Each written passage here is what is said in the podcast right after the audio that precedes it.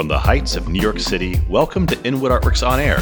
It's where we meet the musicians, filmmakers, writers, theater makers, and artists of all stripes who make their home in what we affectionately call upstate Manhattan. I'm Aaron Sims. I'm Jonathan Bell. And this is Live and Local. It's our podcast dedicated to showcasing the musicians of Upper Manhattan. We talk to them about what they do, and best of all, listen to them perform live in one of our favorite local venues. Today, we are excited to welcome local guitarist Asher Ben-Or. A lifelong resident of Inwood, NYC, Asher has been playing the guitar since the age of 13 after falling in love with rock and roll and blues music. Since that time, his musical journey has spanned several rock bands, cover bands, freelance work in and around NYC, and most recently, a steady roster of gigs performing jazz inspired by Django Reinhardt. He holds a Bachelor of Fine Arts in Jazz Performance from the City College of New York and works a second career as a real estate agent here in New York City.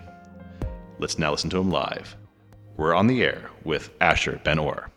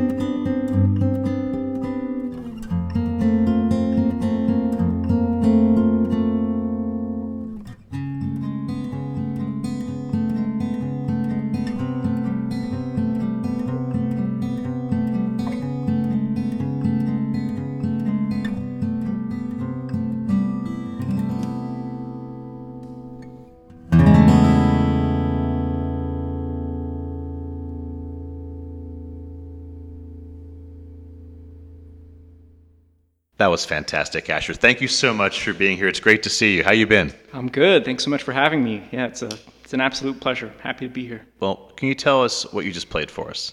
Yeah, so I just played a couple of original uh, guitar compositions. Um, they're untitled. I haven't really titled them yet, mainly because I consider them unfinished. Um, just kind of like perfectionist that way. So at some point, I want to do a record with uh, my original tunes, and I'll title them then. You know. Um, but yeah, I wrote those tunes. I want to say about five or six years ago. Um, and you know, I mostly play jazz these days. I've been you know gigging a lot and kind of focusing on um, you know jazz music the past couple of years, which is nothing like what you just heard. So you know, I wrote those tunes, um, and then I, I, sort of forgot them, and you know, went a few years without playing them or visiting them. And then uh, during the pandemic, I was sort of inspired to revisit some of that older music. Um, you know, I think like a lot of people, I was just sort of stuck at home and had time to just break out the guitar and had a little more time on my hands. So I revisited those tunes. Um, so I relearned them and just kind of had some fun with them, and uh, forgot them again and relearned them for this podcast. So which is why they're work in progress. Exactly, exactly. Beautiful. I really enjoyed both both of those pieces. Um, Thank you. Yeah, I'm curious right away to um, know how your um, transition's not the right word, but in your in the bio, you know, you it, the emphasis seems to be on blues and and rock initially, and of course, I've heard you around town in more of a 20s and 30s style jazz uh-huh. uh, setting, and this transported me to more like Appalachia, Tennessee, Kentucky. Okay, yeah. Um, so, um, I mean, they're both very different. The second one, more elegiac, plaintive, and even nostalgic. The first one, though, definitely had, to me, a little bluegrass lick vibe in it, folky. So I'm wondering yeah, that, that that's quite. A, you're very versatile, and I'm uh, curious about these two specific pieces. What took you to that place, which sounds a little countryish almost? Yeah, absolutely. So you know, just kind of going back through my evolution as a musician and just as like a listener of music. Um, you know, I started off just really falling in love with rock and roll, and uh, you know, some of the artists that I really kind of fell in love with at like a relatively young age um, were like bands like Led Zeppelin, you know, and Grateful Dead, and both of those bands, just for example, um, there's obviously others, but both those bands have like a lot of acoustic um, material. You know, there's like albums like Workingman's Dead and uh, you know American Beauty, obviously, and then you know you have like Led Zeppelin three and Houses of the Holy. These these records have a lot of like acoustic guitar in them, and that's really I think where some of that influence comes from because like I'm not really a bluegrass guy. I'm not like a country guy. Um, I really just was like a rock and roll guitar player for many years before I started playing jazz. So I think you know that's kind of where that acoustic, maybe some of that sort of bluegrassy influence you're hearing, I think it really comes from that sort of music. You know what I mean? Mm-hmm. Yeah, I mean, I will say that in the first piece particularly, um, you have the hammer-ons with. Oh I mean, yeah. I mean, very, very much a, a, rock and roll move. Yeah, for sure. A la Jimmy Page, Eddie Van Halen, of course, with Van the tapping Halen. and things Definitely. like that. So. Um, perhaps uh, yeah, quasi Appalachian uh, rock and roll, Wait. and maybe a little new age in there too. I don't But know. you can see in my notes. You can see in my notes here. I had power chord metal slash Appalachia. Jonathan and I have been doing this for a long time together. We have one, we share one brain, uh, apparently. Um, An but electric version of that first song might be. like, like Oh, a- yeah, like a definitely. Yngwie Malmsteen kind of thing. You know, I don't think there would be so much like weird string noise and like distortion. Right. You know, if Yeah. you plugged it in. So. But I think it's We great though because like your music and I've as Jonathan has tested too like we've heard the gypsy jazz before when you've played out before and and you've been concentrating on the jazz for so long but having that rock background I it, I think I've always noticed this and you've and Asher's played for us a few times throughout town at our culture hub at our Inwood Music Festival um, and thereabouts. And uh, it's a it's quite a visceral experience watching Asher play. Is that you bring an intensity I think to your playing. I do, I do. It's uh, not really intentional, but I think it just you know, music kind of demands that. I think, at least for me, it's like I need to bring that, you know, to get my music across. Yeah, but and So- really, I'm sorry for interrupting you, but it's like, and it doesn't matter what style is. That's why I think it's very interesting picking up what you're talking about. It's like it doesn't matter if it's gypsy jazz, Django Reinhardt, or um, you know the Appalachian influence, if you will, or um, uh, or, or, or a uh, blues-oriented piece. You do it. It's it's a very always you're very consistent. I think. Oh well, I appreciate that. Thank you. Performance space. Yeah, performance space wise, like the the energy's always there. I think. Yeah, I always yeah I try to deliver. You know. what can, I it, say? comes, it comes through. Can you tell me a little bit, go a little deeper uh, uh, on specifically the second piece? Yeah. Um, I'm always, as a as a as a pianist, I'm a little. I get some sometimes a little envious of just the sound that a guitar can generate through simple arpeggiations of various chords in different inversions and so forth. And it just sounds so beautiful. I mean, it, the piano can do it too, but I just feel like there are certain there are certain genres, uh, especially again in roughly speaking, the folk, country, bluegrassy blues world. There's just something specifically about arpeggiated chords with uh, Yeah. a guitar such as the one you used today. It's just so it's so beautiful. Right. Um, but that's kind of an aside. That's sort of just a commentary on the piece a little bit. But could you tell me a little bit about maybe even just what more emotionally? Where, where, what does that piece come from? Yeah, come well, from? I just want to start by saying that jealousy you mentioned goes both ways because guitar players are always jealous of piano because you know you guys have so much power and you can just you know make these big chords. So I think you know that definitely goes both ways. I've oftentimes wished that I'd like learn piano because it's like such a cool, strong instrument that can lay down the harmony. But um, yeah, as far as that piece, um, I mean. I think it kind of just, for me, comes from. I don't really have a compositional process that I can really explain. I think it kind of just comes from sitting down with the guitar and just making stuff happen, and over time, it just evolves into a song. So, you know, I consider myself more of an improviser. Like, obviously, in jazz, you know, it's improvised music. Um, you know, you have melodies and, and pieces of music that you work around, but a big bulk of what you're hearing is improvised solos and, you know, interaction between the musicians. So that's kind of always been my um, my approach to music, I guess. Um, so you know, when I sit down, it's not usually to write something. It's usually just, you know, if I'm not really practicing something specific, I'll just pick up the guitar and, you know, just try to make some music. And over time, you know, that sort of develops into songs like this, if that makes sense.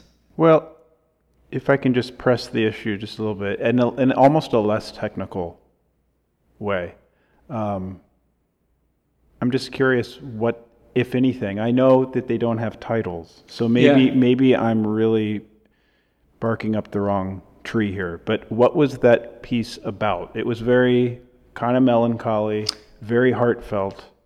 Um, can you Yeah, give me a little bit more just on the sort of the psychological For sure. So, you know, I wrote that song maybe like five or six years ago, I want to say. Um, and I was, you know, in a relationship at that time. So, you know, these songs are obviously instrumental. There's no lyrics. Like, they're- it's not like really about anything per se. But I think that song was written with kind of a feeling in mind of, you know, um, how I felt in, uh, you know, my relationship and being in love and just sort of the different feelings that come with that, um, both good and bad. Um, so that was sort of the impetus for that song. I mean, I mean, maybe that's not the right word, but I was sort of, you know, I think I got some of those feelings across with that piece. I mean, Definitely. Maybe, I mean, maybe I did, maybe I didn't. you but did. I think you, you, know, did. It's very poignant. yeah, there's sort of like yeah. a there's sort of a major kind of consonant part of that song that is just kind of you know sort of melodic and easy to listen to, sort Mm-hmm. of diatonic, and then there's some more dissonant, undiatonic parts. Mm-hmm. Um, just kind of like that sort of Parallel ebb and major flow. minor. yeah, thing. exactly, Yeah. exactly. You know, the good and the bad. Yeah. So it's beautiful. Thank you. I appreciate that. Asher, you're talking to me earlier before we started rolling here about you had a gig even late last night. So Yeah. thanks for being here. I appreciate Oh, it. of course. Uh, and one who, as but as one um, who consistently gigs. Um, uh, and you're also you teach at times you study with others i mean you, i would consider you a musician's musician you're on your game here in the city uh, and you have your pulse on things so uh, for some of these are like time capsules in many ways. So, you know, we're here, we're recording here at, in late summer of 2021.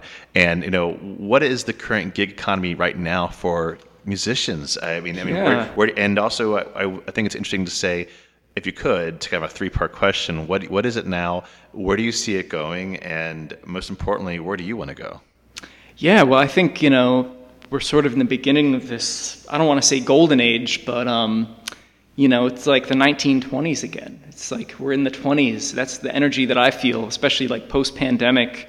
Um, I'm getting more gigs than ever, actually. Um, just in the past several months, you know, now that people are vaccinated and a lot of venues and, you know, restaurants that have live music are starting to bring bands back, I've been getting more and more calls. And um, it feels really good, especially after this, like, just like shitty year, excuse my language. But it was just horrible in a lot of ways, obviously. Um, so, yeah, I think it's just that kind of energy of like people going out and you know wanting to connect with people and um, i don't know if this is because like maybe the music is getting better that i'm involved in or what but i sort of feel like audiences are more appreciative these days i don't know if that's because people have been you know in lockdown or whatever but people just seem to really respond and um, that's just kind of the energy that I think a lot of musicians are feeling in the city now. You know, I, I know a lot of people are, are busy, a lot of musicians I work with.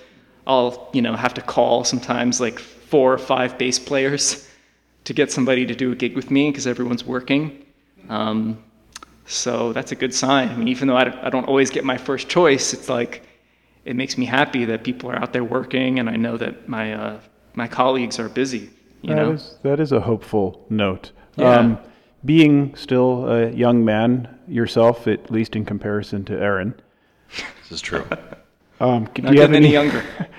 Do you have any advice you can share to uh, other younger musicians um, who are, you know, in the quest for gigs and maybe how to go about doing it? Yeah, for sure. I mean, you know, I think there's so many different types of gigs out there um, and different types of musicians. You know, people have different goals, so I can't speak for everybody.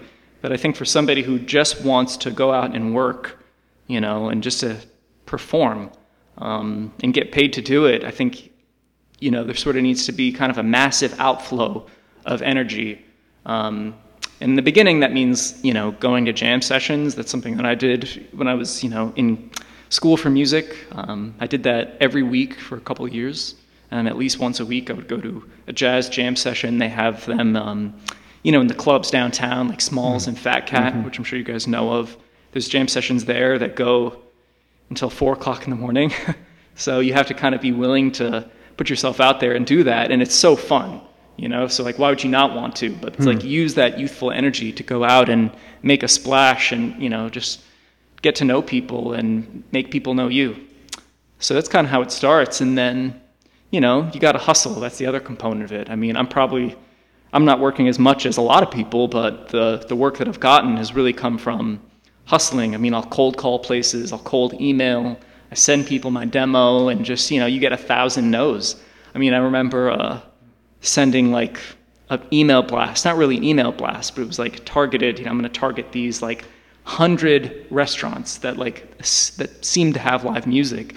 And I got like one response, you know, out of a hundred. That's not an exaggeration. That's like real numbers Yeah. for you. So, and I've done that, you know, for the past couple of years. Every f- several months, I'll like make a concerted effort um, to do that. And then over time, like you get one yes, you know, one person says yes out of a hundred, and that turns into a steady gig. So just kind of being okay with the rejection and just saying, you know, fuck it. I'm just gonna like put myself out there and be patient. So No. basically, first step, get over the entitlement and Oh, yeah. the, the, the, the, the, the assumption that your first gig ought to be at Carnegie Hall. That Oh, get over that. Hell no. Like- yeah, you gotta. I mean, I'm still playing. You're lucky if it's a Carnegie sidewalk. Oh yeah, I mean, you know, I, I play with elite musicians. Um, not everybody is like on that level, but sometimes I get the pleasure of playing with those guys, and like they're doing these gigs with me because they're available. You know, I mean they they say yes, and um, you know, it's in some ways it's kind of sad because you know you have like an elite musician who's playing for 75 bucks mm. you know they deserve a lot more mm-hmm. but i mean those are the gigs that are out there so um, obviously you can make a lot more doing weddings and you know mm-hmm. whatever there's ways to, to make money but um, you know that's what people who are sort of committed to the artist lifestyle they'll like you know they'll take these gigs and they're happy to do it, you know? Well, mm-hmm. we're glad you said yes to us today. And I believe you have one more tune for us, yeah, Mr. Mr. High right. Roller himself. Uh, what are you going to play for us next? So, this is um, another untitled composition um, that I wrote around that same period, maybe five or six years ago. And uh, yeah, it features, you know, flat picking. I think the first piece that I played was sort of like a fingerstyle technique with no pick. Um, the second one was finger picking. I used actually a thumb pick on that tune. Um, so this tune is kind of like more folky, I guess, inspired, you know, guitar instrumental, um, using a regular pick, so a flat picking technique. Great. Well, let's listen to it now. Once again, Asher Ben-Or.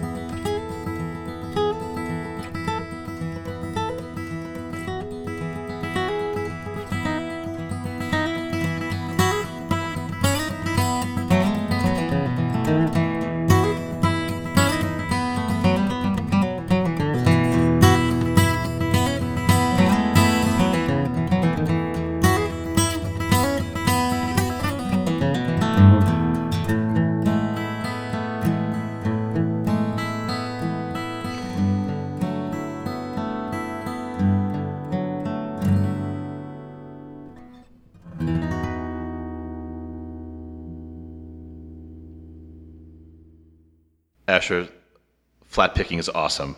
Oh, I appreciate Thanks, that. Man. Very kind. Really good. Thank you. Yeah, that was a jam session. Oh, yeah. Itself, yeah. So, Asher, where can our listeners go to follow you and find out where to catch you in your many gigs around town? Yeah, so I am on Instagram. Um, my Instagram handle is at Archtop Asher Um, it should pop up right away. There's not that many Ashers out there. So, you know, you can find me on Instagram. I usually post gigs there. I don't post a whole lot as far as like, you know, music itself. I mean, I try to do a post like once a month or something like that, but I do put all my um, gigs and Instagram stories. So if you follow me, you'll see those, uh, you know, postings for gigs. And then I do have a website, um, which is asherbenormusic.com, which is in desperate need of some updates and some new music. But I actually do have a demo that I recorded, um, you know, playing some you know, like gypsy jazz kind of swing music. I recorded that demo, I think on March 12th of 2020. It was wow. like right before the lockdown, which was such a blessing to be able to squeeze that in. And I remember showing up for that session, and the guys were like, oh, "We didn't even know if you were going to show up." Yeah. You know, Yeah. but we did, and you know, I have that uh, session that I recorded with some really good quality video, so that's going to be on my website in the near future as well. Okay. Well, our listeners, uh, you can find a link to Asher's work in the description of this episode. Um, but before we uh, s- sign off, um, do you want to speak a little bit about your realtor work as well, since you're since we got you? Oh, yeah. I think it's important to know, like, you think you're high and mighty. Guess what? You still got to eat. When Still you, gotta when you're eat, not man. working. Yeah, that's absolutely right. Yeah, I do love to eat. And talking about hustling. Yeah, I mean, oh gosh, you know, I started. Uh, Just, a, just where your realtor website is, so they know go, go, go, yeah, go find you there. So I work at Bohemia Realty Group. Um, it's kind of an Upper Manhattan focused company. So I have a page on the Bohemia Realty Group website. I also have a separate Instagram for my real estate business, which is Uptown Asherby.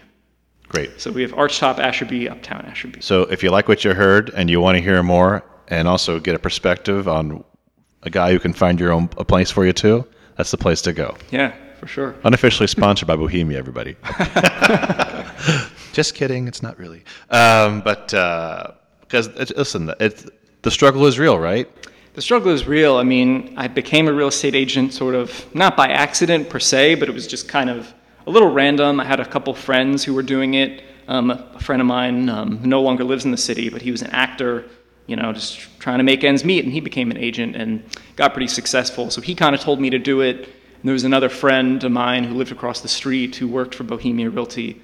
Um, so he kind of also sort of encouraged me, and it just kind of happened. I just needed money, honestly. I mean, at that time, like right when I was getting started, I was teaching a lot. I worked for this private teaching company that did uh, private music lessons in kids' homes. So you would travel and do the lesson there. That was sort of the brand of that company. And it was just like a lot of work and, you know, just paying the rent and like nothing more. You know, no vacation budget. It was just kind of kind of tough. So I wanted to, you know, be able to have some extra money, and that's kind of how that got started. You know, a lot of musicians I know they have some form of day job. Um, there's one guy who's like an adjunct philosophy teacher at a college in Brooklyn somewhere, you know, and he's like kind of a sort of a nationally known uh, gypsy jazz rhythm guitar player. And um, I know a guy who's a, a really good a sommelier, who's also an, another rhythm guitarist, who's like pretty uh, pretty exceptional players. You know, they do these kinds of things to make a living. So, yeah, I mean, it's sort of the price we pay for living here in New York, I guess. You know, you could maybe rent a house, and we were talking about Kentucky earlier for some reason. It came up in conversation. You could live in Kentucky and probably get by on you know fifteen hundred bucks a month that you make for your gigs, but that doesn't fly here, unfortunately. No. Well, the Not list, anymore. The list of brilliant taxi drivers, mus- musicians in New York is long. Yeah, You know, so I'm sure But it that's is. what makes the city great. There's so many wonderful people and talented people who are around us, which what we kind of created Inwood Artworks around northern Manhattan. There's a just a embarrassment of talented people who live in this neighborhood. Oh yeah, I know. It's like you can't walk down the street without seeing like you know a brilliant artist or musician. You know, Yeah. everywhere. It's pretty awesome. Well, thanks again, Asher, for joining us today on this live and local episode. Thank you, Aaron and Jonathan. I appreciate you guys having me. Sure thing. Thanks a lot. Sure Thing. Uh, it's Inwood Artworks on Air. It's where we meet the musicians, filmmakers, writers, theater makers, and artists of all stripes who make their home here in Upper Manhattan. If you have a moment, please show us some love right now by rating and reviewing this podcast on Apple Podcasts. It really helps. Thanks to Hudson View Gardens for hosting us and to HeightsHeights.com for local uptown promotional support. Be sure to follow us on social media at Inwood Artworks to keep up with all that we do, which includes Inwood Film Festival, Filmworks Al Fresco, pop ups, live performances, and so much more. You can support us at inwoodartworks.nyc slash donate.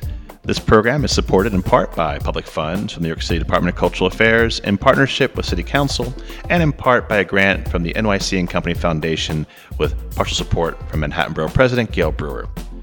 From the top of Manhattan and the bottom of our hearts, thank you so much for tuning in. I'm Aaron Sims I'm Jonathan Bell. for Inwood Artworks On Air.